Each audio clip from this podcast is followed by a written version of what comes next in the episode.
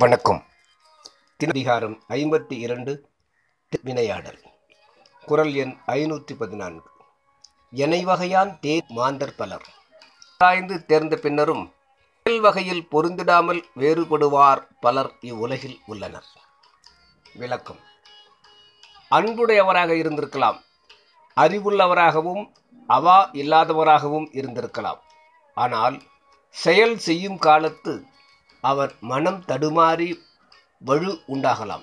எனவே செயல் நடக்கும் காலத்தும் ஆளுகிறவன் செய்கிறவனை கவனித்து கொண்டே வர வேண்டும். அப்பொழுதுதான் குற்றம் நிகழாவண்ணம் தடுக்கலாம். நன்றி.